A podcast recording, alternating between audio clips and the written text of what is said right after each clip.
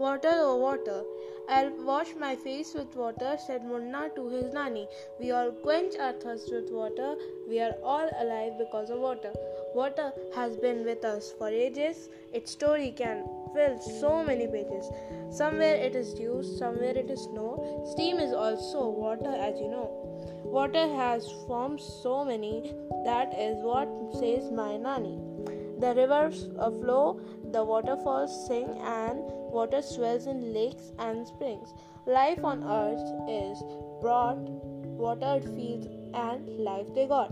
But when the water breaks in floods, great mis- uh, misfortune, it always works. This poem is written by Sri Prasad.